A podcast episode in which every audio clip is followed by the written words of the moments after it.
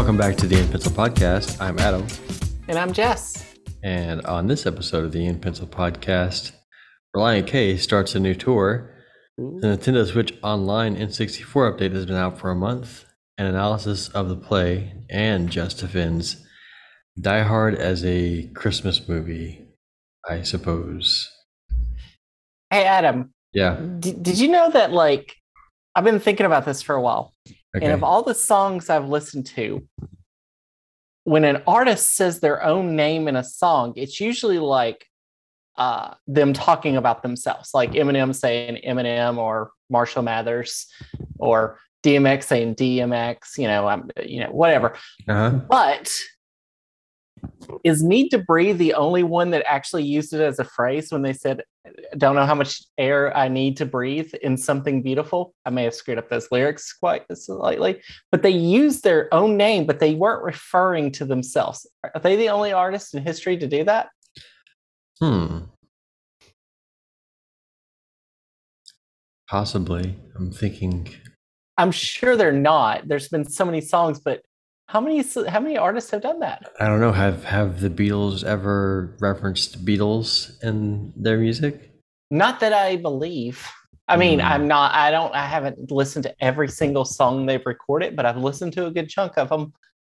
Um, I guess Pink has probably said the word pink in a song I don't think so.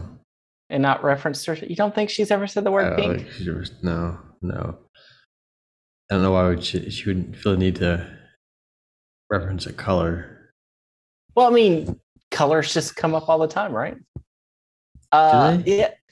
I don't know. I mean, it's a common thing. People seeing color for the most Hmm. part. Uh, but yeah, there's there's a weird question: is how many bands have referenced their own band name or artist name in a song without referring to themselves? Have said their own band or artist name without actually talking about themselves, like saying it's Maroon Five on the track, but saying there are maroon five times I understood you, or something dumb like that. I don't know. I haven't No, I listened to Maroon Five in a very long time. What band could do it?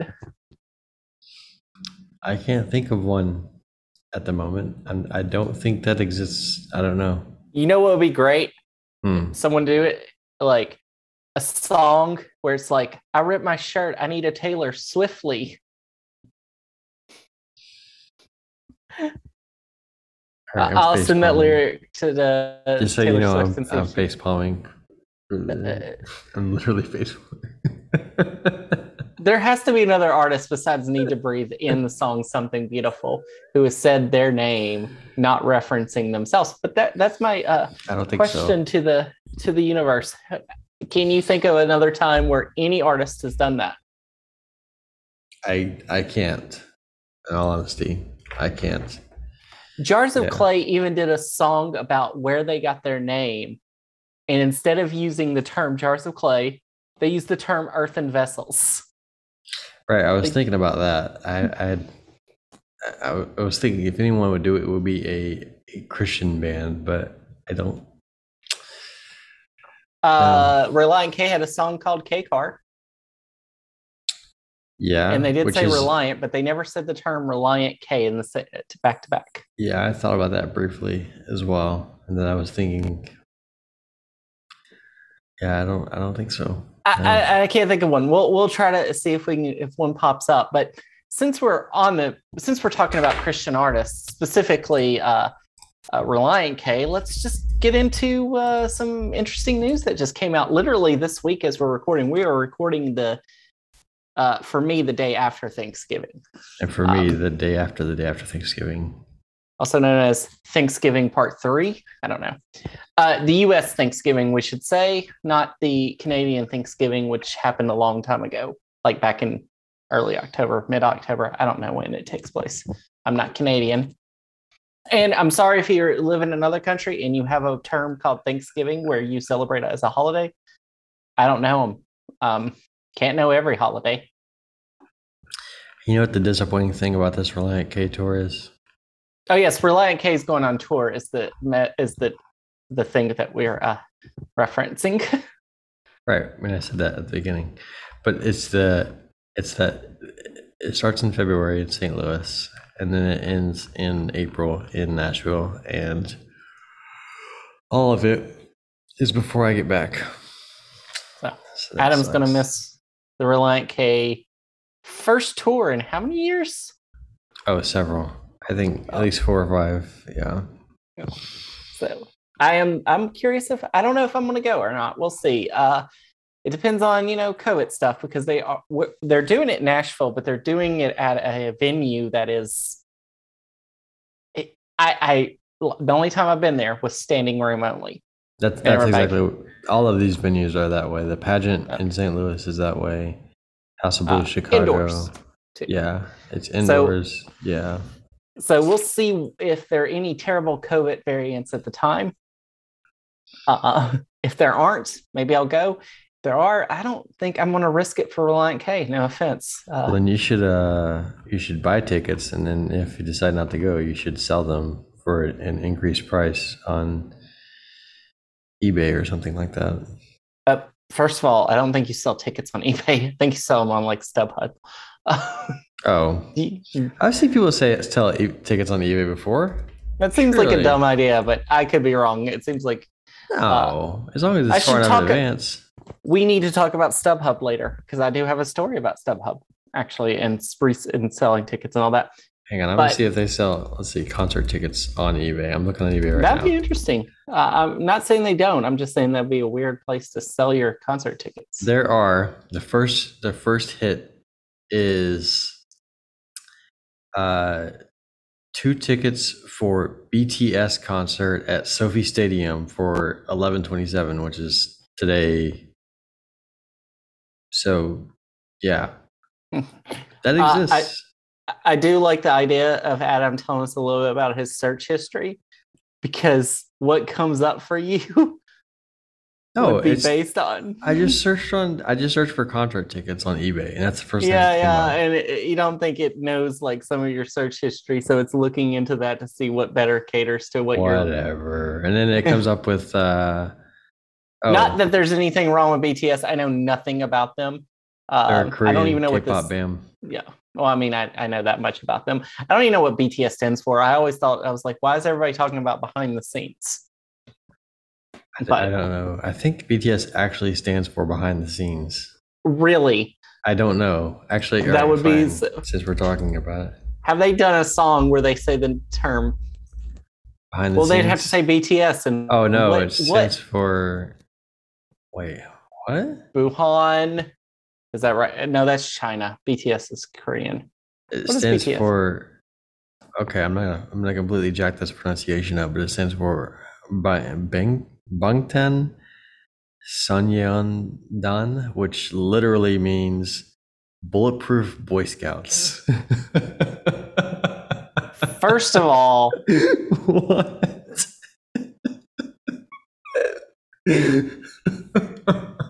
give it up for the. Um, first of all, uh, if you hear some weird noise in the background, my my heater just kicked on, so I just want to say that. Uh, um, just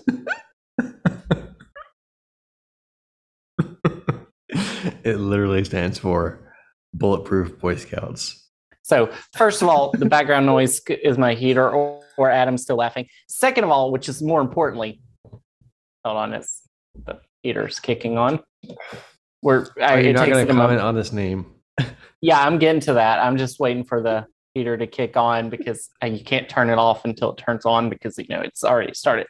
But anyway, second of all, why does Bulletproof Boy Scout sound like the uh, the uh, other name that Green Day was thinking about going by? Green Day. uh, does that not sound like that would fit Green Day? If Green Day had the name Bullets Bulletproof Boy Scouts, would you not be like, yes, that's definitely their name? mm, I don't know. I kind of like it as the as a K-pop group name actually. Oh, it's it's great. It's a great name to me. I think this is the best name I've ever heard of a band. Uh, I'm kind of sad that they don't call themselves by that in English-speaking countries because yes, uh, but BTS, okay, I get it. You have your own thing, but Bulletproof Boy Scouts is a great name, and I feel like that's a punk band. That should be a punk band. in the Yeah. US in the mid 90s. But no, none of us thought of it. Nobody, none of us, as if I was in a punk band in the mid 90s, I was not able to do much in the mid 90s. I think I wonder if the name Boy Scouts is trademarked. That could be a thing. Maybe you spell it B O I like Relient K spelled it with an E instead of an A. Hmm. Yeah, I don't know if the name the name Boy Scouts is trademarked because of the organization. Probably. But, Yeah, you would have to do some weird stuff with it. But uh, yeah, I'm gonna start calling them Bulletproof Boy Scouts if I ever reference them in conversation. They're definitely getting called Bulletproof Boy Scouts, not just BTS. It's That's great. funny. It's it's it's a perfect name. Uh there have been a lot of terrible names of bands out there. There are a lot of terrible names for bands out there. Uh some of some bands out there has have to you think have has have referenced their name in a song without actually talking about themselves. But we're still I'm still not thinking of any. Uh but Bulletproof Boy Scouts, give it up to BTS. Um, yeah. Y'all didn't know that this whole podcast was going to be about uh, BTS. So uh, honestly, also on eBay right now for December 9th is two tickets for Paradise. Kanye, Kanye West and Drake at uh, Larry Hoover benefit concert. I have no idea where this is, but Yeah.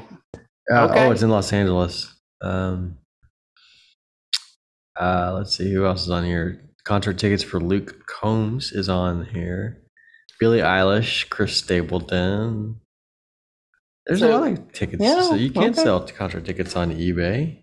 You just got Kacey Musgraves, two So- Drake and Kanye West tickets. Genesis. Oh, Genesis. Uh, remember them? Yes, I wonder if they've ever said this is the genesis of our band. I don't know. Maybe Wham has said the word wham in there. Oh, today I lost the. Um, speaking oh, you know of what? Wham, You know what comes close though.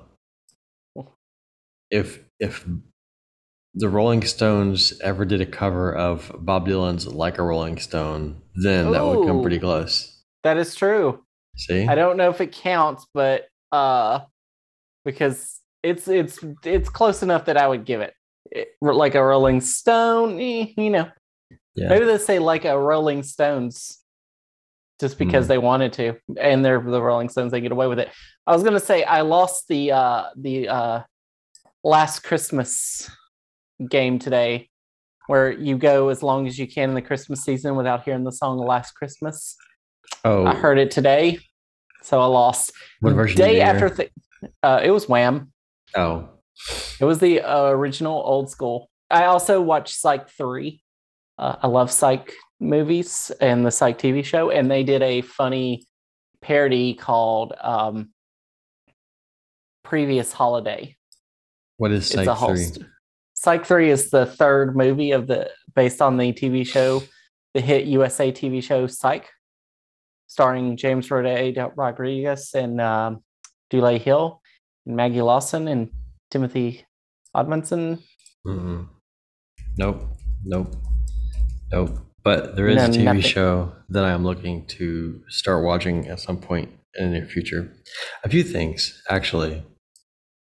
So the whole thing I said in the beginning about the topics we're going to cover, that was probably complete bullshit. So you can. yeah, yeah. We, we we were just saying that we the dumb thing we did was we actually said that at the beginning. You're not supposed to do that. You're supposed to go back and record those, but we just decided to do it at the beginning. We did talk about Relient K. Oh, I will say real quick before we get on TV shows, Jars of Clay is doing a Christmas show here in a few weeks. You can watch it online. You can really? yeah. Is it uh you have to pay to watch it online? One of those pay per view Yes, things? minimum five dollars. I think is what it is.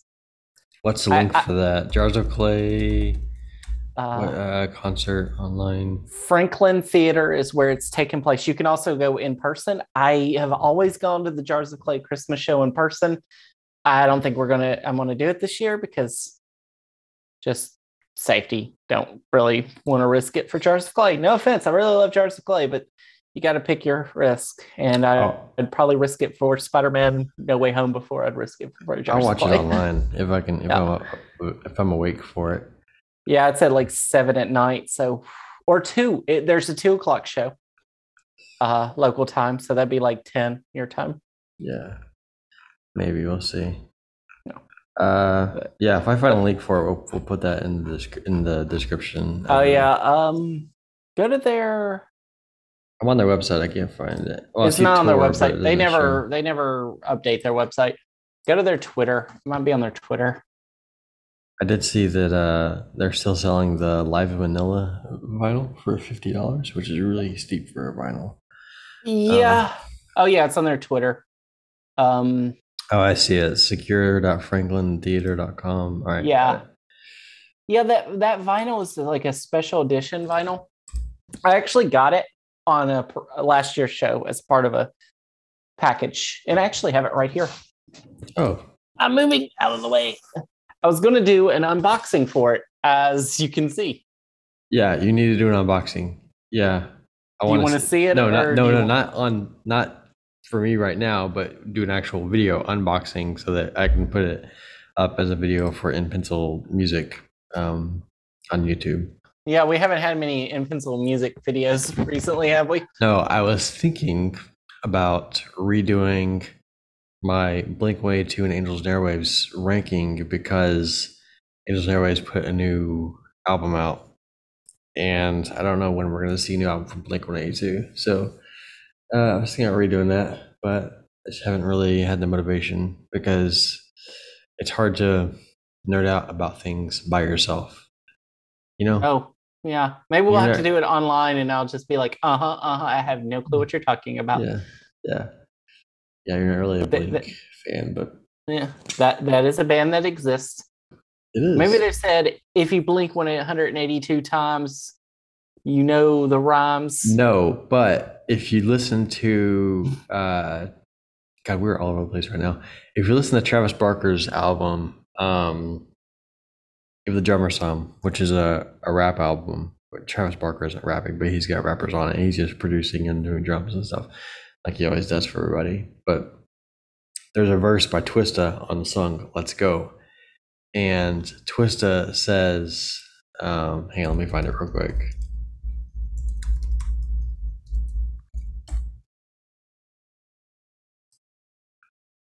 Yeah. Twista says blink 182 times when you see that Twista with Travis madness, kind of like a savage ravager. So yeah. Tri- Hmm, yeah. Twista says blink 182 in the Yeah. and then also if you listen to the Chainsmokers uh closer with Halsey uh Halsey says Blink 182. She's talking about the song I Miss You. She she mentions the, Hmm. the Blink 182 song I Miss You. No, not that song in particular, but she says that Blink 182 song, and that's what she's talking about is the song I Miss Yes. You. Yeah. I thought of another great lyric that could work if he I don't know if he still raps, but here is the lyric I have, and it sounds like something he would say at least back when he did rap. You think my skills are a myth?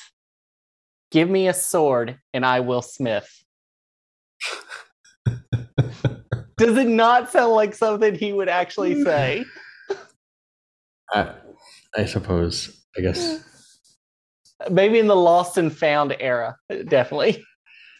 oh boy. All right, we really fall off the rails. a Uh, yeah. I'm just gonna keep coming up with lines that would work for random. Give me a band, I'll come up with a line for them. give you a band. Uh, let's see. Um, I'm trying to think of a band off the top of my head.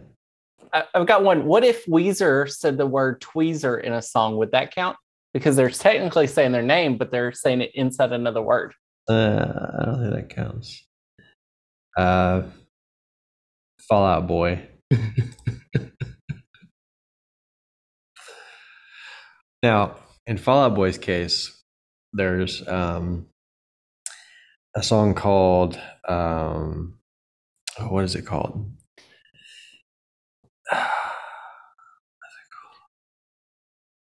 Fall Out Boy has a song.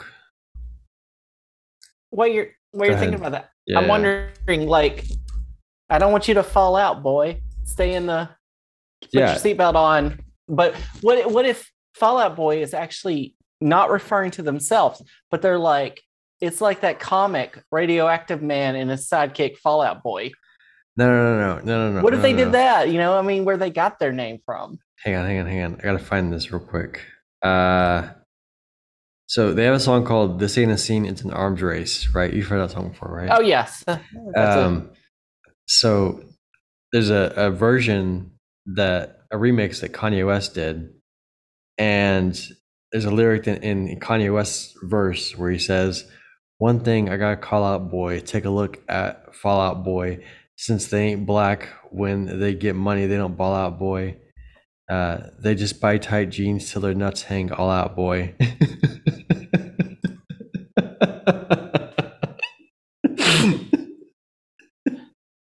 so here's a question that I re- I legitimately have to a bunch of people. what? Why do y'all think Kanye is actually a good rapper? I do not see it. Oh. These aren't good lyrics, people. They figure Ye dress tight, so we gonna dress tighter. He dressed white, so we gonna dress whiter. So in spite of anything you've, so in spite of anything uh, you might have seen or heard, this seems absurd. Word. so I did see a TikTok recently. We have a TikTok. We have TikTok, by the way, at mpencil.live. Uh, Yes. we do music, video games, sometimes random pie related um, media. Uh, but anyway, I was on TikTok the other day and someone had pointed out that if he said bar for bar, Weird Al is as good of a rapper as Eminem. And I take it one step farther. Weird Al may be the best rapper out there because only Weird Al can actually keep up with anybody else's rap. That's true. Like nobody else can mimic anybody else like Weird Al can, which means that in order to do that, he has to be good at all types of rap, right? Yeah, I would never under, underestimate or underqualify Weird Al's talents at all. And somebody else pointed out in another in a like comment section was that Weird Al like dogged Eminem with the whole lose yourself couch potato thing. Like went after him. Eminem has made diss tracks for much less, but not once has mentioned Weird Al. No, of course not. Eminem Eminem is afraid of Weird Al. Do you remember uh, there was a time when oh uh, what's the comic dog? The the little Insult the tri- triumph the insult comic dog. yeah yeah made fun of him and Eminem started like talking about him in in music videos Yeah. and stuff and like punched him in the face on some video or some in TV Yeah. or something. So yeah, he got pissed off Well- at Triumph for that, but not Weird Al for. I always assumed that the his beef with uh, Triumph was actually just staged. oh I I always Uh. thought that was just uh, made up for you know to make it look bigger. But yeah, like he's gotten on to he's like talked about Christina Aguilera for saying something that turned out to be true. Christina Aguilera says, "I hear he's married," and Eminem like writes it in a song. He goes after boy. He went after boy bands so many times, which is like the lowest hanging fruit for a rapper. Come on, uh, uh, I'm just you know. But he has never once gone after Weird Al. Why? Because he knows what everybody else knows. You don't mess with Weird Al. Weird Al's too powerful. That's true. And Weird Al has a very talented uh, band because his band that he tours with has to uh, flow between all these different genres of music seamlessly during live shows and stuff. Weird Al is a force to be, to be, messed- to be reckoned with, yeah. Yeah. The fact that he, the fact that he used this skill just to do parodies, let, uh, let us know that we live in a world where he did not use it for evil. He could have used this for evil. He could be out there Kanyeing it up, but he did not. or uh, yeah. Or whatever. We, we I don't want to get too much into the negative or who, is it? Travis Scott type terrible stuff. Oh, yeah. But Yeah. Travis Scott. Yeah, and Drake, Drake was a part of that too. If you don't know what we're talking about with Travis Scott, just look up like recent news about Travis Scott concerts or something and Yeah, and then uh, develop an internal hatred for everything that is. Uh, yeah, you've got to have crowd control, and he did not. And it and I, all I've seen since then is every single other artist who of that of a giant magnitude who has crowd control. yeah, Eminem has crowd control. Oh yeah, I've seen like five videos of showing Eminem's ability to cr- control a crowd. yeah, yeah, Like this isn't you can't this isn't the 1970s. You can't pull a Rolling Stones with uh, using the Hell's Angels type stuff. yeah. Like you've got to be better than this. I've been to Bonnaroo three times in my life, and Bonnaroo has like 80,000 people in just an open field. And I never once felt unsafe being in the middle of that. I was like in the middle of it when Paul McCartney, that was probably the closest I've ever been in a packed house. Paul McCartney was playing in 2013. And I never once felt unsafe. It was safe. And nobody died Yeah, in that. Uh, I mean, somebody may have died from an overdose or yeah, from because that happens unfortunately at uh, festivals a lot, but not not to crowd crush or whatever they call that. I did watch a a, a documentary, not a documentary. I guess it's like a short documentary about um, Woodstock '99 and about how um, that whole disaster and they blamed so the real issue was that it was such a corporatized event like they wouldn't let people bring in their own water and Yeah. they wouldn't let people bring in their own food and they were selling bo- bottles of water like $10 a bottle and shit like Yeah. that so like then they blamed like red hot chili peppers and limp bizkit because of the the crowd getting off Yeah. and stuff and setting things on fire but really they were pissed off because it was such a a a overtly corporate event that uh yeah and it was hot and people were passing out and people did die Yeah. at woodstock 99 yeah It yeah, was, uh, I mean, yeah uh, yeah, Woodstock 99 is one of those things where I I think we talked about this because I watched it was did you watch the HBO version of the thing on it or something else? There's been a several, but No, I I watched, watched one on just it was just a youtube like short short little youtube Oh. um think piece about it there's one on HBO Max that gets into a lot of the culture and what was going on of like late 90s culture and a lot of issues that led to just kind of that mind space. And it was it's a very interesting documentary that gets into a lot of this uh the issues other issues going on. But it does get into the fact like we blame limp bizkit for that because they were easy out. And Yeah. everybody just went with it. Everybody just said it's limp bizkit's fault Yeah. and we're all okay with that. And we all just assumed it was. And that may have actually ruined them as a band not saying they needed to be a band anyway because but if you notice like they hit their tr- height and then they started falling off. They kind of were there but they were they Well, will what never actually- be that height that didn't actually do them so the issue with woodstock was they blamed limp bizkit even though limp bizkit's set was the day before all the real violent stuff happened. Like the real violent stuff happened on the final day and limp bizkit's set was on the second day. Um they did, Limp Bizkit did not do proper crowd control themselves. They agitated the crowd which is a dangerous thing to do. Yeah they did but they weren't the ones that were, responsible. They, No, they were no, none an of them. easy scapegoat scapegoat.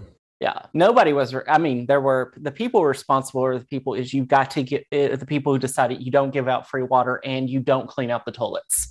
Right Uh, right right right. you've and got you to don't do provide both. enough toilets for people that are there. Yeah. and yeah uh, it was and you don't put and and for goodness sakes in the middle of the summer you do not put a festival on hot asphalt on an airport. Yeah. That is so dangerous and deadly. Yeah. Like well, people I've- did die during ones like 99 yeah. I, as I said, I've been to Bonnaroo three times, and people do die because of drug related events, which is really hard to keep under wraps. They do as best they can, and they've done better over the years. But one of the things that they are really, uh, Bonnaroo and like other places that do this type of thing is to make sure water is freely available and easy to get to yeah and to make sure that there's a vibe in the crowd. And Bonnaroo does that, or did, I haven't been in years, but did this very well about making sure it's a friendly vibe, that everyone's cool and chill, everything's okay. We're all in this together just to have fun. Yeah. We're not here to fight. We're not here to like hit, e- uh, to get mad and angry. We're just here to have fun and listen to really good music and just high five each other. That's what the thing. You'd high five and you'd sing just a friend That was the thing they did. And it was just this idea of like creating this atmosphere like we are not going to do anything violent because that's going to get a lot of p- problems. And so we're going to do everything we can to make sure y'all ain't violent. So did Bonnaroo allow you to bring in uh, food from the outside, food and water Uh, from the outside, or like coolers no. or something like that? No. No, uh, a lot of that got into uh, uh, obvious risk of dangers of stuff of what you could bring in. Oh, okay, yeah. So But they you got you did they have get free reasonably priced food? Like, was it reasonably priced? the food was like you could get like a big old thing of food for like ten dollars, like a big old um a plate for ten dollars. Big old, I don't know. It was like a po' boy plate and stuff. I remember getting that one time. You get tacos for like six dollars. Okay, so it's Uh, not too too. yeah, it wasn't. Um, the alcohol was probably a little overpriced as it should be because you want to discourage alcohol in a hot festival during the summer for obvious reasons because it could be dangerous because you drink too much alcohol you're not paying attention to yourself and you don't you don't i mean there are a lot of people that say you don't die you don't dehydrate from drinking alcohol but what you do is and i'm not getting into that i'm not a medical doctor but i've heard a lot of people say alcohol has water in it you're still hydrating yourself but what it also does is it just makes you make poor decisions and you're not paying attention to your health and your needs and if you're overheating uh, Yeah.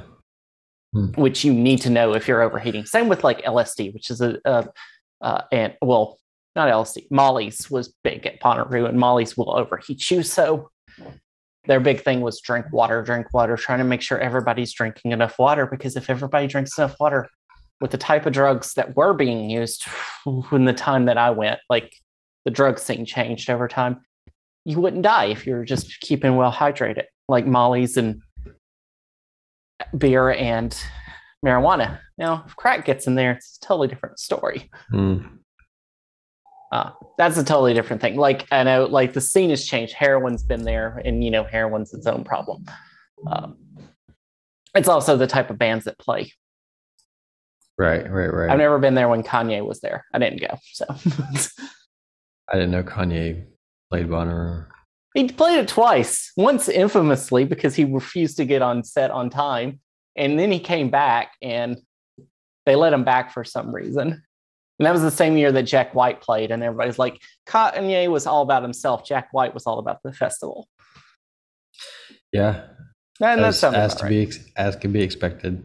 Okay, so we are gone way off topic. You were talking about TV shows you wanted to watch. Oh, there's a show called The Lost Symbol. Um, it's oh a yeah, Dan Brown show that I'm looking forward to. I haven't started watching it yet, but I heard about it and I was like, oh. So it's like I don't know what it's about. I don't know the whole the whole premise behind the show, but I know that it explores uh Masonic symbology. yeah. It's Dan Brown, so it's taking uh, Yeah. Uh, it's taking a college entry level course of uh, religion, and it's uh, adding a bunch of uh, modern day History Channel crap on top of it. That's not real. That people.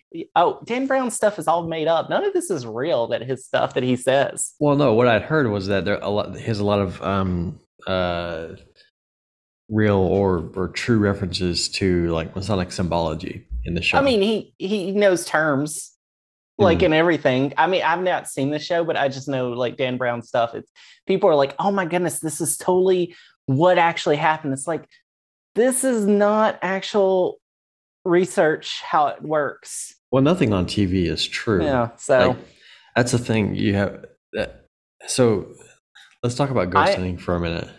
Oh my ghost- goodness. Ghost no, no, hunting no. is so funny. Yes, but the issue is that a lot of people who watch ghost hunting TV shows think that the approach that the ghost hunters in ghost hunting TV shows take is a true and legitimate approach to scientific research of the paranormal, uh, and it's it's not because a lot of the shows are like staged.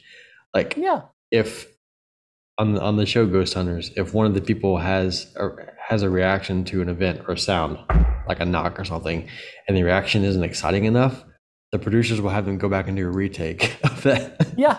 I mean, yeah, like I used to believe it was all real. I th- I fell into the trap when I was a kid, and then as time went on, I was like, oh wait, this is all fake, isn't it? They're faking Everything all on TV is fake. Everything on TV is fake. Reality I- TV shows are fake. Yeah. Yeah, I, I mean, I believe I, actually like thought no because they're they're doing good. Like ghost hunters, they'd go out and they'd do good. They'd help out people, and they're like, "Oh, we understand, and we're trying to help you figure out when it's not a ghost." And they would have those scenes where they're like, "There is no haunting, everything is fine," and those were cool. And I thought, ah, they wouldn't do those, but they're doing those because it beefs up the ones where there is something wrong. Right. Right. And it's it's not it's never about helping first of all people who have who have experiences like that they call history channel or what, are the channels that do it? Um Sci-fi is sci-fi Like, still doing? Is travel sci-fi channel, still channel? sci-fi no science channel. There's a science channel right? That's the one that had um les stroud survivor man on it right? Science channel i think yeah. They, they're all part of they're all part of the discovery network all of them yeah.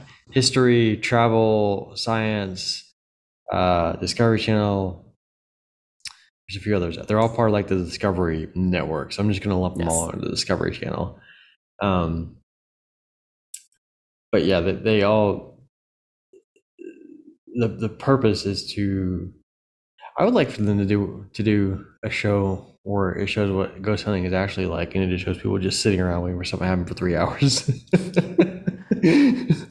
it's it would be like a TV show. My favorite is like uh, where they show like hacking into the web or hacking. uh, They're like, okay, we need you to hack into this, and always in TV shows it's like doing this really fast. In real life, it's like, okay, let's see if this works. You mean on uh like uh what was it the the Jurassic World um Fallen Oh, yeah. Kingdom where they return to the island and the nerdy kid what's his name I can't remember his name I haven't seen Fallen Kingdom, but so I've he seen. they get to the island and they have to break into a bunker so the kid like plugs a Ethernet cable into like a conveniently located panel on the outside of the bunker that happens to have an Ethernet jack on it and is able to hack into it as in most like 20 seconds. Do you not keep an Ethernet jack around everywhere? Like it's always there. Like there's one right here on my on the back of my cell phone. yeah Just, so just conveniently. he acts into the bunker in like 2.5 seconds and yeah how very Yeah. convenient And I guess it's the same. Like they needed to be fast, and instead of just like, oh, uh, oh yeah, you can't see this, but I am now looking at my fake watch as I'm just Yeah. sitting here because yeah, that's what real life is a lot like. It's but the issue with so much more boring. but the issue with with ghost hunting shows and the issue with like reality tv in general is that for most tv shows like this lost symbol show i can go into this show with a sus- suspension of disbelief uh, just because i'm interested in the topic that it's covering so i'll go into it and see what it's about and that's fine i can go into jurassic world and think about it the same way Yeah. if you go into ghost hunters or ghost adventures or any of these other or any reality TV show, whether it's HGTV. Uh, yeah, I'm a I'm a I'm a I'm a line cook at McDonald's. Oh, and I'm a cashier at Walmart. We're searching for a house. Our budget is 1.5 million dollars. yeah, the thing about those things, they've already bought the house before they even do the show. They have to have already bought the house. That is what is so wild. Is like they're like, which option are we going to pick? We're going to talk about it. You've already bought the house. You're talking about which of these three houses you're going to pick when the house is already bought. I just wish one time they're like, we're going to buy option one, and the producers behind there like, are you sure about that? Because you do realize you bought option two like three months ago. Or my favorite is some have been lived in those houses for like six years already, and they're pretending to buy them again. yeah, It's Yeah. like, yeah, sorry, I, I've heard a lot of background on that, and I but you think the to go same goes it. with But you have to go into every TV show. My, I guess my point is like, if, I think there's an issue with with with people going into reality TV without a suspension of disbelief, and then having that be passed off as how the real world actually operates. yeah. and that's simply not how the real world actually No. operates. It's another thing similar is like whenever you watch a documentary, documentaries are trying to sell you a story. Yeah, that means you have to figure out what are they trying to sell you and why because a lot of times they're giving you evidence that only say their side of the story hide and it could only be a very small amount and hiding a whole lot of other stuff. Yeah. We and they always have a villain in them. Documentaries always have a villain. It's like the Britney Spears documentary that came. I did not watch it, but Oh, like everybody's like Justin Timberlake's the villain here. He's the bad guy, and I'm like, the sys- They were all part of a bad system. I don't know if you can blame him for the whole system. They were Yeah. all being screwed over by a lot of people. Yeah. He was young and dumb. So was she. They didn't know what they were getting into because they were young. They were like our age, basically. So stop trying to put paint him badly just because he went, came out successful from the system and she didn't. Like that doesn't mean that he was the person. He was the bad person. Somebody else made him successful and made her not successful. Yeah. The people behind the scenes are the bad guys in a lot of this stuff, not the ones you think they are. Yeah. Yeah. That's generally true of most Yeah. everything. Yeah. the, you you don't know who the people are actually running the show or the people are doing this. Most of us don't even know like when it comes to who's the president of Interscope. People don't know that. Uh, oh God, what is You his probably name? do. I actually do know that. Uh, I can't remember his name that top of my head. But you but everybody may know like the person who owns Taylor Swift's old songs or whatever it is, the reason why she made the Taylor John Janik Jimmy Iovine. That's what I was thinking. Jimmy Iovine. yeah, uh, Jimmy Iovine. Yeah. Okay, Yeah. maybe he's a little bit more famous because of His rappers. partnership with Dr. Dre. Yeah. he wasn't at the time when he first got into. He Yeah. was he he worked his way up because he got so famous because of him, him making some really great deals. Yeah. Uh, Jimmy Iovine, the guy who's responsible for most of the rap we know today. That's true. That's actually true. Uh, he may have actually created the East Coast West Coast feud, for all we know, just because he knows it'd sell more. I'm not willing to go down that rabbit hole. Oh That yeah, I did it. I'm not. I'm I- I- just for y'all to know. I don't actually believe that, so I should probably be very honest because I know conspiracy theories are all the rage now uh, for the past three thousand years. Yeah. Uh, but uh, I don't actually believe that. Uh, I don't know what started the feud. It just probably a lot of things. There are a lot of factors to, that start uh, a feud, uh, Mhm. and jealousy. Mainly gangs, money. honestly. Yeah. Mainly gangs, gangs, money, and uh, fame. Basically. Yep. That's it. And So- that's how it always goes. But anyway, what is, what's our next thing? Uh, Die Hard is a Christmas movie. Yes. Oh, okay. Sure. Let's talk about that. Okay, Wait, let's wait. talk about. want to plug this December 3rd, uh, the next season of Jurassic World Camp, Creta- Camp Cretaceous on Netflix. Yes. Um. If we're plugging things, I I, I want to plug this my phone in Oh, okay. to the outlet, you should probably which to. conveniently has a Ethernet cable here. So I want to hack into the Yeah, you should. I want to hack into uh, the mainframe. the electric company. we I was watching a show the other day. I was watching Murder She Wrote. Uh, long story, won't get into it. Uh, and there was a guy on there who was like a super smart guy, and he's like, I hacked into the FBI mainframe just to see, and I, I learned this thing, and he just throws that out casually to some other people. Like he hacked into the FBI mainframe. Come on, people. This was in the 80s, I should say. Like, no one said they've hacked into the mainframe in like 20 years. The only people who should be hacking into the mainframe are the people from Reboot. I don't know what reboot is. Oh my goodness, you don't know the TV show Reboot from the Mm-mm. 90s? No. Oh, Adam, you had a terrible childhood if you'd ever watched Reboot. Yeah, I said it. I spent most of my childhood hanging, hanging out with you, you and Donnie, so. It w- I mean, you know. okay, you had a terrible childhood for a different reason. right. Not your childhood. That was like your adolescence. So, Okay. Fine. My but childhood, I, I spent playing Super Mario World, pretty much. okay, so maybe you didn't have a terrible childhood, but you missed out on a Reboot. But anyway, Oh, well.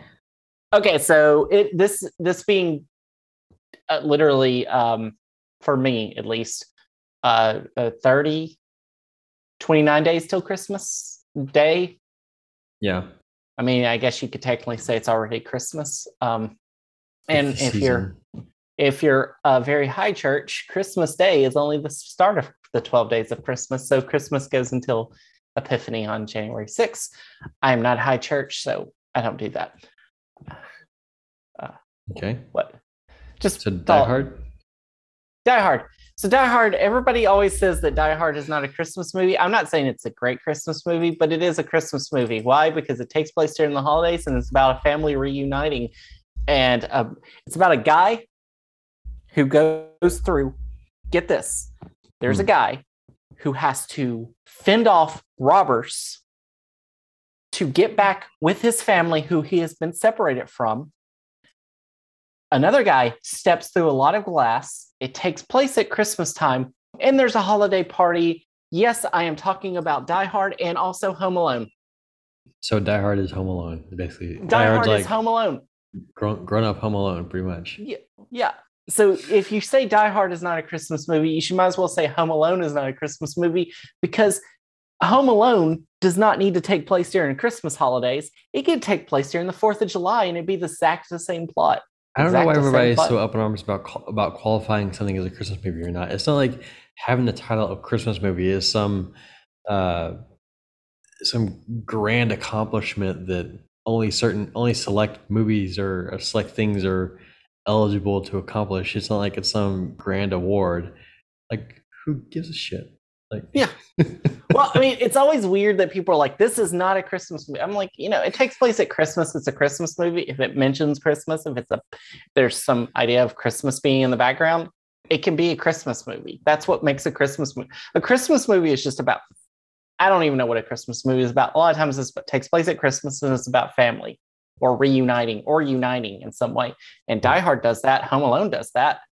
Love Actually does that, and all three of those could be taking place at any time during the year and still work. Not as well, I don't think, because the thing about Christmas movies is what makes them work is they work at Christmas, so they hit into the nostalgia feels, hmm. and that's why they work. You take Die Hard out of Christmas or Home Alone or Love Actually, they don't work that well if it's summertime. Yeah. But we go back and rewatch them every Christmas. You don't go back. Nobody's watching Valentine's Day every year. Valentine's Day is the uh, or, or is it leap year, leap day? I don't know. I think it's Valentine's Day. It's a movie that's basically the a different holiday for Love Actually, but it doesn't work like Love Actually works. Uh, Love Actually works. I've never seen any either of them. So. It doesn't matter. Uh, it's Love Actually is a famous Christmas movie. Um, or like The Holiday or something. Uh, The Holiday, is that the one with, uh, um, what's his name? Jack Black and some other people that I've already blanked out. Anyway, so that's my Christmas movie rant. Uh, that let's stop gatekeeping. Let's just stop gatekeeping in general. Yeah, why are we gatekeeping uh uh Christmas movies? You know, Yeah. yeah. Anyway, like we christmas yeah encompasses everything first of all what is it uh jingle bells is actually a uh, uh, i believe a thanksgiving song that it got co-opted by christmas really, yeah i think it's jingle bells really, it takes place in a very different world you're like dashing through the snow at at thanksgiving but you know i can hear some people saying that but if you're if you're like me and adam and you grew up in the south we heard a lot about it snowing on christmas and we never really saw that I, got I've, snow. I've seen snow on Thanksgiving before. I remember that uh, very I've seen- vividly. Yeah. yeah. it's not something that happens often like normally now we get snow in like january or february and that's it we do Hmm. not get snow here in at, before christmas that often and if we do it's just barely there you're not dashing through any of it No, it's Yeah. gone before the afternoon let's see. but Yeah, so christmas songs uh we're going to talk about wait were we going to talk about christmas songs sure. We We, did could talk about a few of our favorite Christmas songs. yeah let's talk a little bit about our favorite christmas traditions which is basically our way of saying our favorite christmas songs Oh, traditions are different for me. My favorite Christmas tradition, uh, it used to be going to Oklahoma and hanging out on the ranch in Oklahoma, but I can't do that anymore because we don't have the ranch anymore. But i mean you can but you probably get arrested hmm, trespassing is the thing. Uh, Yeah. Uh, let's see. Christmas songs. I have a few. I do too. Uh, do you want to go first? Do you want me to go first? Sure. Okay. that Capital was not a yes or no question. Capital Lights. His favorite Christmas story.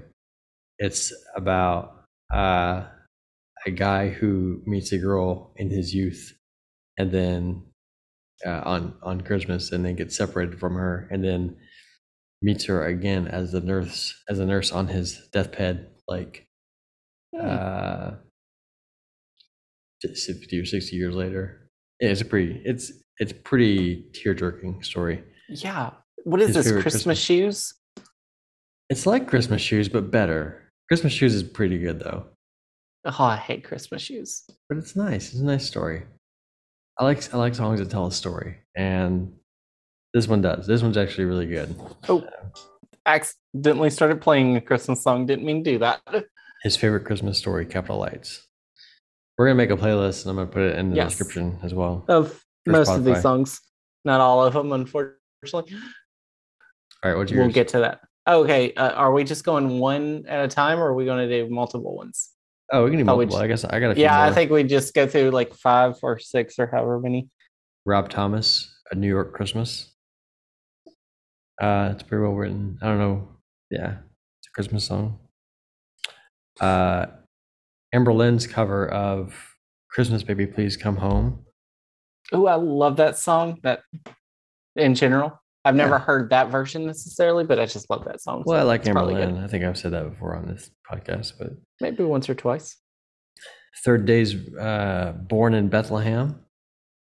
Obviously, it's about Jesus being born in Bethlehem on Christmas Day. It's kind of convenient that Jesus was born on Christmas, wouldn't it? I mean, it makes uh, it, it makes things so much easier that he was. Yeah, yeah. I was so- Uh, We're, we- we're we're terrible at these shows. There's a, a version of Santa Baby which features Run DMC, Mase, Puff Daddy, uh, Snoop Dogg, and a few other rappers from the 90s. Okay, I don't know Uh, what to do with that. the cover of Happy Christmas War is Over by Sent by Ravens from the uh, Tooth and Nail Happy Christmas Volume 5 compilation. so this is Christmas. Yes. Sorry. The uh, the Blink 182 Christmas song, I Won't Be Home for Christmas, you know that was going to make the list because if you know anything about Blink 182, they have that one Christmas song that's really good. They actually have three Christmas songs now, but that was their first and it was amazing. and that And was the one that mentions how many times they blink. No, sorry. No, no. It does mention uh, going to prison and getting um, molested by a guy named Bubba, though. So there's that. uh, then there's Weird Al's. The Night Santa Went Crazy. Do you know?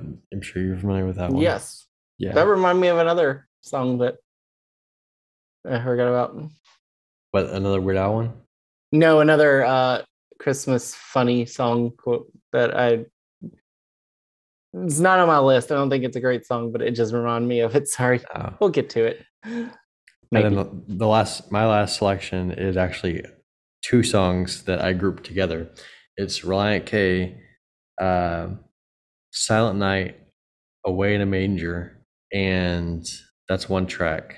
And then I Celebrate the Day. So if we listen to it on the album, um, uh, either Deck the Halls, Bruise Your Hands, or what was the name of that album that they put out? Let It Snow, Baby. So Let it reindeer.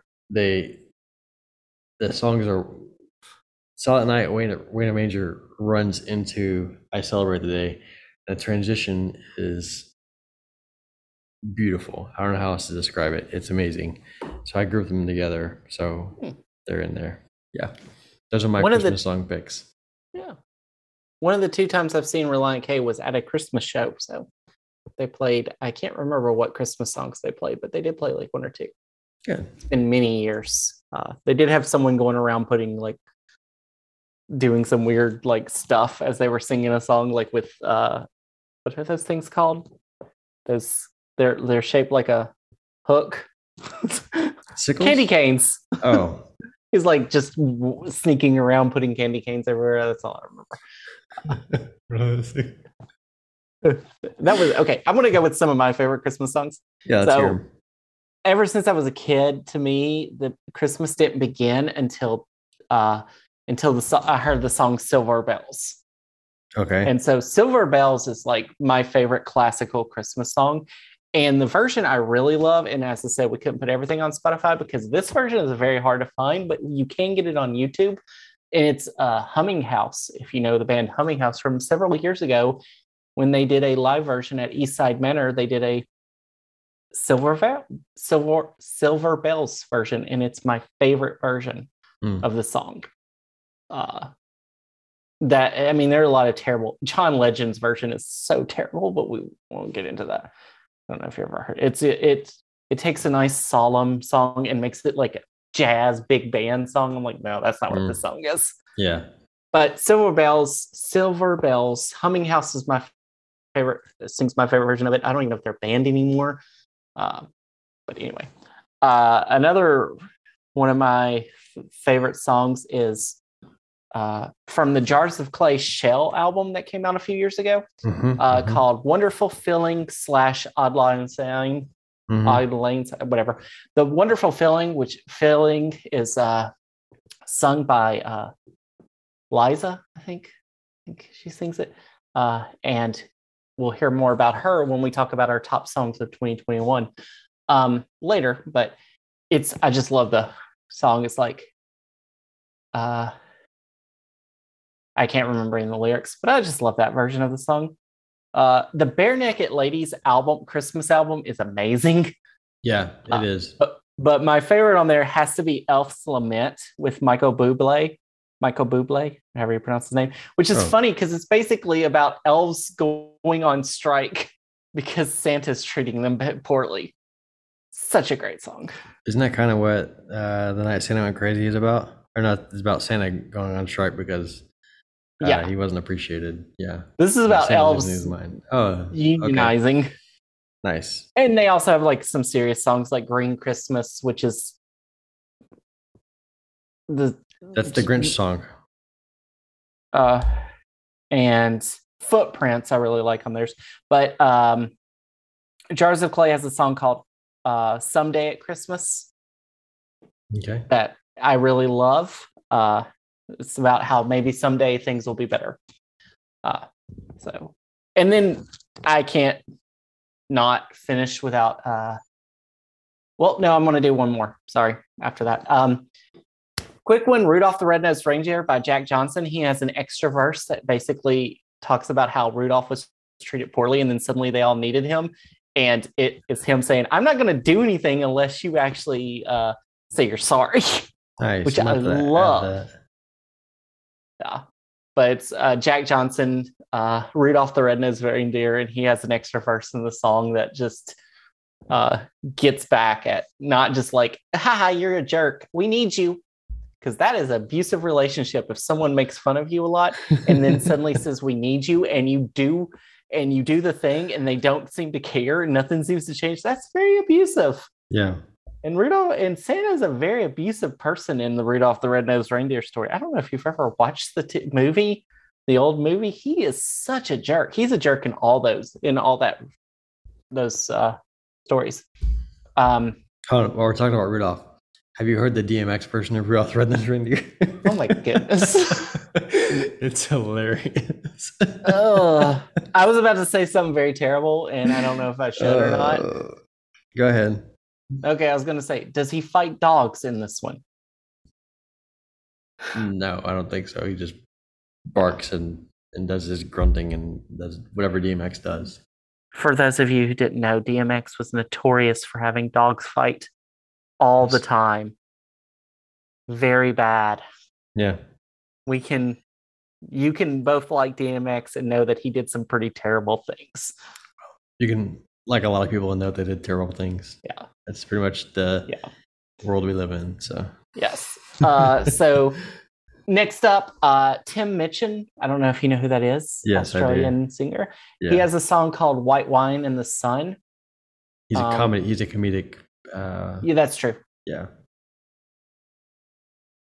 But uh, "White Wine in the Sun," he's an atheist. The song's about being an atheist in a lot of ways. I'm not an atheist, but uh, he he makes a. Uh, there's a lot of great points that atheists make about Christianity that I agree with. Um, Mm. There are a lot of problems, but he had the "White Wine in the Sun" is such a great song, talking about how much he loves Christmas, even though he doesn't. He says, "I I really like hymns, but the lyrics are dodgy." Uh, is one of the lines and the song it, it builds up and it gets to the point where he's talking about his infant daughter at christmas for the first time like how she's going to be this is her family now that she's going to be around people who are going to take care of her for the rest of her life and the first time i heard this song was a few years ago actually like this song's been around for like 10 years but i mean i've heard it and then like shortly after i heard it i had a daughter so Hmm. uh, and it was like, oh, this song means so much more now. Like, here are the people you're going to be around. Here's your family, and these are the people that are going to care for you. Yeah. Uh, and then there was a pandemic, so it's like, you know, the, the people on the TV think those are the people who care for you Right. that you can't actually see. Uh, it was like uh, there are several of her family members she didn't meet until this year, but when she was like two. Uh, but yeah, I love that song. And then I'm going to end on uh, Relient K's "The Twelve Days of Christmas" because Classic. it's a class. I love it because what is a partridge? What is a pear tree? They seem like pretty terrible gifts to give, which is from the lyrics. Relient K's version of that song is probably the best version that exists. I Yeah. I, the song is so boring and so monotonous, and I hate it. But they make it good. yes, they do. And that was so Relient K put out um Deck the Halls, Bruise Your Hands as uh like a Christmas kind of like an EP, more or less. That was an attachment, I think, to Two Lefts Don't Make a Right, but Three Do. That And sounds then- right. Yeah. Yeah. And then so they released that. And then later on, they took all those songs and recorded several new songs for so they repackaged everything and put it into Let It Snow Baby Let It Rain Reindeer. And that's what they put out as the actual Christmas album. Yeah. But a lot of those songs from earlier, like there's a sonic difference because it's early Relient K. And that was one of the very early songs. Yeah. Yeah. So Yeah. yeah. And yeah, there's there are other good Relient K Christmas songs, but that one's probably the best. There's also the the terrible Relient K Oh Holy Nightmare, if you remember that thing. No, I don't. Oh, I have to send it to you sometime. It's so terrible. It was something they were doing back uh Woodland Forest or something is what they called it. It was some little flash animation they were doing. Oh, I think I do remember early that. aughts. Yeah, I do remember that. Wow. Yeah. God. Yeah. It is such a terrible. It's called Oh Holy Nightmare, and it's. uh I think it says if you search for it, it'll come up with Relient K. If you just put those in there, you can find it on YouTube. Um, uh, it is so terrible. Hmm. It's a deer that's singing "Oh Holy Night" and not well. I do have on here that you had you you'd sent me Frank Sinatra's "Have Yourself a Merry Little Christmas" as one of your Oh songs. shoot! Uh, yeah, I forgot my list, so I'm just like trying to remember it. So you got yeah. everything on there, I think, except for that one. Okay, like yeah, so we did this a while back. We made a, a a list, and I lost my version of it, so I'm just like making it up as I go. And But that's where I was that like, you, oh, I everything you said was on there. Yeah. Uh, yes, have yourself a merry little Christmas. I, is it Frank Sinatra? I think I double Yeah. checked on that. I get Frank Sinatra and Dean Martin mixed up a lot because they do sound a decent amount alike. And I know for y'all purists, part of the Rat Rat Pat Pack. purists, Yeah. uh, for the, the oh, for the y'all of for you who really love the Rat Pack, you're probably like, how dare you get those two mixed up? But they similar sounds. Uh, it's just such a classic, Hmm. uh, and I think it's such a good one. That's all I'm going to say about it. It's a classic. And did you know that White Christmas and Blue Christmas are basically the same song? They're all about basically, I hope your Christmas is okay, but I'm going to be sad because I'm not going to be with you. Hmm. And Green Christmas by uh, uh, by Barenaked Ladies does the same thing. Yeah, but Green Christmas is uh It's the Grinch song. Well, yeah. Yeah. yeah, but Have you heard the uh the Grinch and Busta Rhymes song? what is it called? I've taken my Jim headphones Carrey- off. It's from the Jim Carrey movie. It's the Grinch and Busta Rhymes. I can't remember what it's called. Anyway. Oh, I think it is You're a Mean One, Mr. Grinch. It's the Grinch and Busta Rhymes. it's hilarious. A lot of rappers do a lot of really oh funny, really funny Christmas songs. Oh, there's a TLC. Uh, have a very Merry Christmas or something like that. I sometimes listen to, and it's so early '90s. Didn't TLC do like sleigh bells? I think I don't know. Yeah, I think so. Yeah, I don't know. They did some wild stuff back then. Okay, Anyway. so yeah, we've talked about that. We've talked about So- that. We've talked about that. We'll We post our link to the our Christmas playlist uh, Yes. for Spotify in the description down there. And uh, yeah, Yeah. I think that's about it. We're we're at an hour and twenty right now, so I think Yeah. we need to cut it off. Yeah, we did not talk about the Nintendo Switch Online, but just know it exists. Yeah, I've heard pretty bad things. Let's talk about it real quick. I've heard bad things. okay, so here's the thing about it. There have been some pretty, there have been a lot of like bad things that have been said. And the reason that I think a lot of this is happening is because people, because negative media gets more clicks. Hmm. That's the first thing. Uh, the second thing is yes, it's an emulation that isn't as great as other emulations. So you shouldn't speed run on it, but no speedrunner is. So they're talking about things that are different that uh, wouldn't matter. Yeah, I've been playing. I played. Um, I played some of the games. I don't know all the games that well, so I only I can only talk about the ones that I do know well. And I'm playing through Ocarina of Time right now. Uh, I know this game very well. The version that I am playing on the Nintendo Switch Online is not the same version that I grew up with.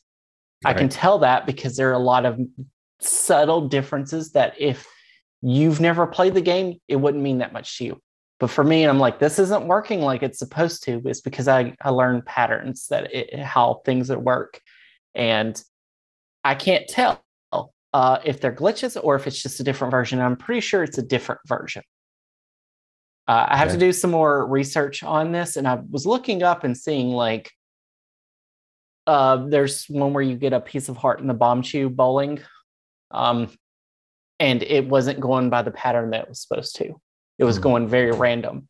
And that's what I've noticed. Like this version has a lot of random patterns. It also has like different textures and colors because it's a different version of the game. And I think that's what's really going on with these. I think these are all just very different versions than what we got on cartridges in the mid to late 90s that we grew up with. right. Uh, so as for how the emulation works, I guess it works great, but these aren't the versions we grew up with for the uh, those of us who grew up with them. But if you've never played them before, it works just fine. It looks weird. There are things that look different. There are things that do weird things to me, but that's just because uh yeah, it's a different version. So I don't think it's as bad as everyone is saying. I just think it was really good, really good to make YouTube videos about how terrible it is because you know what? People are going to click on that. Yeah. Well- Anytime you make anytime you say something bad about Nintendo, people click. Yeah, I think that uh, my only my only gripe about the whole 64 and Sega Online experience so far there's just not enough games available. Yeah. like it's only like eight. I think it's like eight in 64 games or something like that. It's just there's a, a much larger catalog out there that they that they could pull for it, and they it's just not enough right Yeah. now. It's it's definitely something I think if you don't have right now, don't get it unless you absolutely want it. I would say don't get it unless you really want to play these games. If you want to play them, get it. You know, it's your money. You do what you want with it. But I think more when more games start coming in and you get like Majora's Mask and Banjo Kazooie and F Zero X, um, Yeah.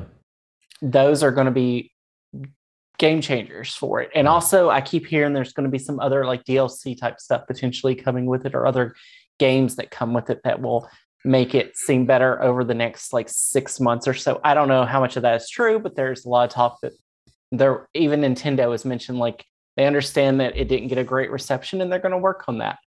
Um, But they did, they did do a very sneaky thing by putting Mario 64 on 3D All Stars, making that a limited run thing where people where there was a they there was a, a um what do they call it um where there was a uh, artificial scarcity of the of that particular game, and then after they got done with that run of 3D All Stars, then they throw it on the Switch to sell to sell Yeah. Switch Online. That come on now. I don't think that that sold the Switch Online. I don't think. I think they just dumped that on there. Uh, Mm, I think the All Star Pack. I'm uh, okay. I'm defending Nintendo here, but hey, I'm defending a. Here's the thing: like Nintendo doesn't need anyone to defend them because they're top dog right now, so Yeah. they're just making money. They're they're people forget like they just everybody's like, oh, they're so far behind PlayStation, Xbox. Like, no, they're they're galaxies ahead of them in a lot of ways, and they're galaxies behind in other ways. They do their own thing. They're a multi-billion-dollar company, and unlike PlayStation and Xbox, all they do is video games. Yeah, and they that's true. still are making just as much money as those other two companies who are being held by electronic companies that uh, are funding them. Yeah. But um, so here I am defending a billion dollar corporation. Next week, listen to as I defend Amazon. No. oh my god, I will Yeah, not be tuning but- in for that. Yeah. but no, but seriously, like I think maybe I don't know the whole backstory, but you got to think that they that for the 20th anniversary or the 35th anniversary of Mario, they were going to have um there they were talks they already talked about a movie coming out which uh, I believe got delayed. It's supposed to come out next year. yeah, Uh, they were going to have Mario. Mario showed up at the end of the 2016 Olympics. They made a mention of Mario because the president came out of a Mario pipe, yeah. uh, the president of Japan, and they were going to use Mario in the Olympics probably. In fact, they were. Uh, the, Nintendo was going to be involved in the uh, the uh, Olympics that came this year. They pulled out because of how much the backlash in J- Japan was against having the Olympics this year with the with because they were having some serious stri- struggles with COVID at the time. Hmm. Uh, and Nintendo said we won't we won't do this, and so other video game companies had their music in it. Nintendo had nothing. They just pretended like the Olympics didn't happen because they were they knew that marketing this was a bad idea. Uh, so they were going to do that. They were going to have the Super Nintendo World was opening, and they were going to do this these toys which they came out with. And I think COVID destroyed all this Hmm.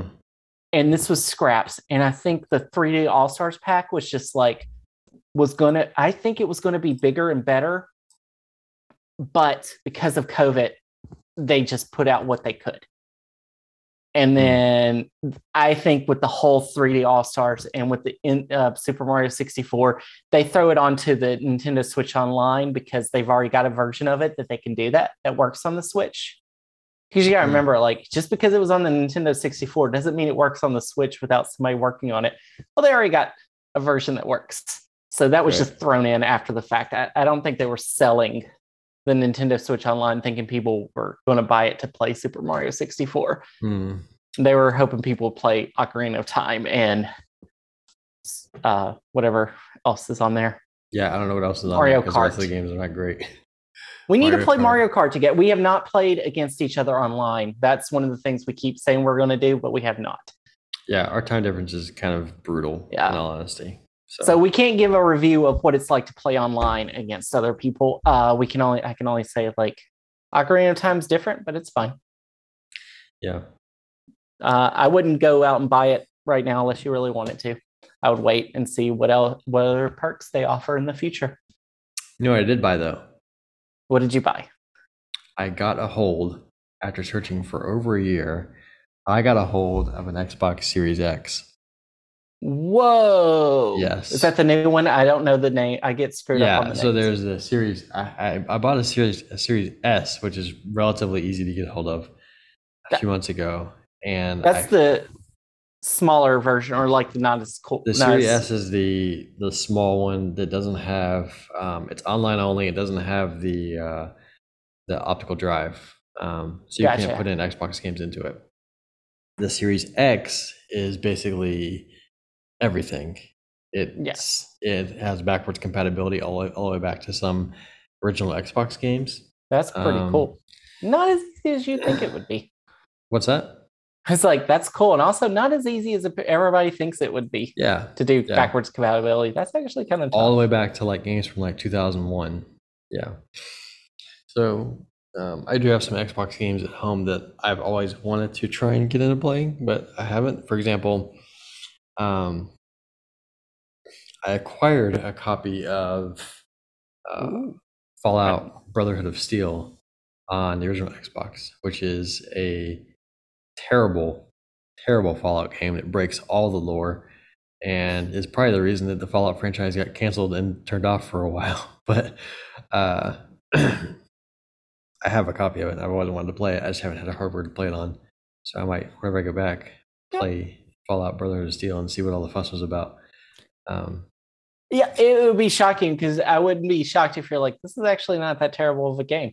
Uh, I've heard people say it's not really that terrible of a game, but as far as being a Fallout game, it's not terrible. It's not a terrible game, but it is a terrible Fallout game. So yeah, I think you sometimes you play those games and you're just like, this is an alternate universe. yeah, Yeah. Just it's definitely not Look at it. canon for sure. yeah, Um, you like to shoot it out of a cannon. Yeah, That was But- dumb. as a Fallout fan, it's something that's on my to-do list. But um, there are a few We other need- games I miss playing. We need YouTube Fallout content. I know nothing about Fallout. I know, but there's uh, first of all, yeah, there's so many problems. I would, I don't like making YouTube videos by myself. Um, I like doing it in like a dialogue format. Like I think our videos that we make together are the are better than my videos that I make by myself. I, Uh, I don't know. You made one video. What was it? The Super Charlie Brothers or whatever. Oh yeah, from the yeah Tom DeLonge and To the Stars. Uh, I still yeah. think that is one of the best review videos I've seen on the internet. It's Really? just the way you did it, your cadence, what you discussed, what you showed. I just thought it was a very good video. Thank you. I appreciate that. Yeah, It- it- it- I looked at, it, I was like, this is better than any uh, review I've done. Definitely, I did that- It's better than a lot of people's reviews I've seen. It was so that video that that Super Charlie video is is like is a mashup of like everything I'm interested in. So it's Tom DeLonge, Blink One Eight Two, To the Stars, uh, the the the novel that it's promoting is about ghost hunting, and uh, it's a Mario game. So it's like everything that I'm interested in all in one, and no one else was talking about it. And Flash was ending, so Adobe was pulling Flash off the market. So it was like the culmination. It's like, yeah, I had, I would have been pissed off myself if I wouldn't have made that video. So Yeah. It was yeah. Uh, that's it was a really great obscure video uh game I've never heard of. So I've never seen anyone else make a video about it. I've seen people do like try and do um like playthroughs of it, but I haven't seen you actually Yeah. like make an actual video about that. So yeah that that is sometimes we we have that lack of market where we have a lot of people doing playthroughs but not a lot of people doing like long form or even short form um scripted videos on these obscure games yeah. that are not like a meme video but an actual video about the game But Fallout is a very well covered franchise. Like Well, there's there's a tons of Fallout video Fallout YouTubers out there that do way better. Like there's Oxhorn, there's Mr. Mighty Plays, there's Many A True Nerd. There's plenty of um, YouTubers out there who do a really good job of explaining Fallout lore and gameplay and everything else. And I don't think I'm i mean I don't think I have time for it to be honest. It's such i'm a over here there's so much Oh. depth involved in that franchise that just the reason I love the franchise is there's so much lore and depth and so much um so many things that parallel our world that uh yeah, it's like worst case scenario apocalyptic yeah I'm over here making videos on uh, on a uh, very well covered and very famous video franchise series franchise in the Legend of Zelda yeah. or Super Mario Brothers, which are like like two of the top ten uh, best selling game video game series of all time. yeah. Like they've they've sold over hundred million copies of their video games, and I'm like, yeah, I'm the first person to do this. I know Fallout's not as big as those two games, so I think it'd be fine if you started doing Fallout Yeah. videos. I don't know I don't know I feel like once I once I um once you open up Pandora's box you can't put it back in so Maybe we should do like uh maybe we need some obscure Fallout TikTok things. like random things you run into. You're like, what the heck is this? This NPC is doing something weird. There's a, uh, I, I, without any firm reference, you won't understand it. So never mind. But anyway, we're at an hour and a half now, so we need to cut it off Yes. here. So we are going to cut this off here. I don't know. I was going to say something and then I just blanked. our next Uh, episode, we're going to count down our top 50 songs of 2021. Yes. And Yes. our next next episode, which we might film at the same time or record at the same time that we record our next episode, will be our top 20 top 2021 countdown Yeah, of like the best of 2021. everything. Best of everything. Yeah. Yeah. Yeah, we're just gonna come up with ran- we might do it on the fly, just like random things that we best of. What's the what's the best humidifier of 2021? Hmm. The best humidifier. Hmm. No. I don't know. I don't know. I don't have a joke. Yeah. I don't I don't either. the one that humidifies. Yeah. Anyway, uh, thanks for listening to this, and uh, remember, no matter what you say, no matter what you do, Die Hard is a Christmas movie. That's the takeaway from this whole podcast. Yes. And also find an artist that mentions their name in a song without actually talking about themselves. Yeah. Yeah. Send it to us, please. I'm curious to know if that actually exists. It's not a myth. I'm I'm so skilled. It's not a myth. Give me a sword, I will smith. Thanks for listening to the In Pencil Podcast. Life is not written in ink. We change, we grow, we make mistakes, we learn, and eventually we fade away. Life is written in pencil. Thank you for listening to the In Pencil podcast.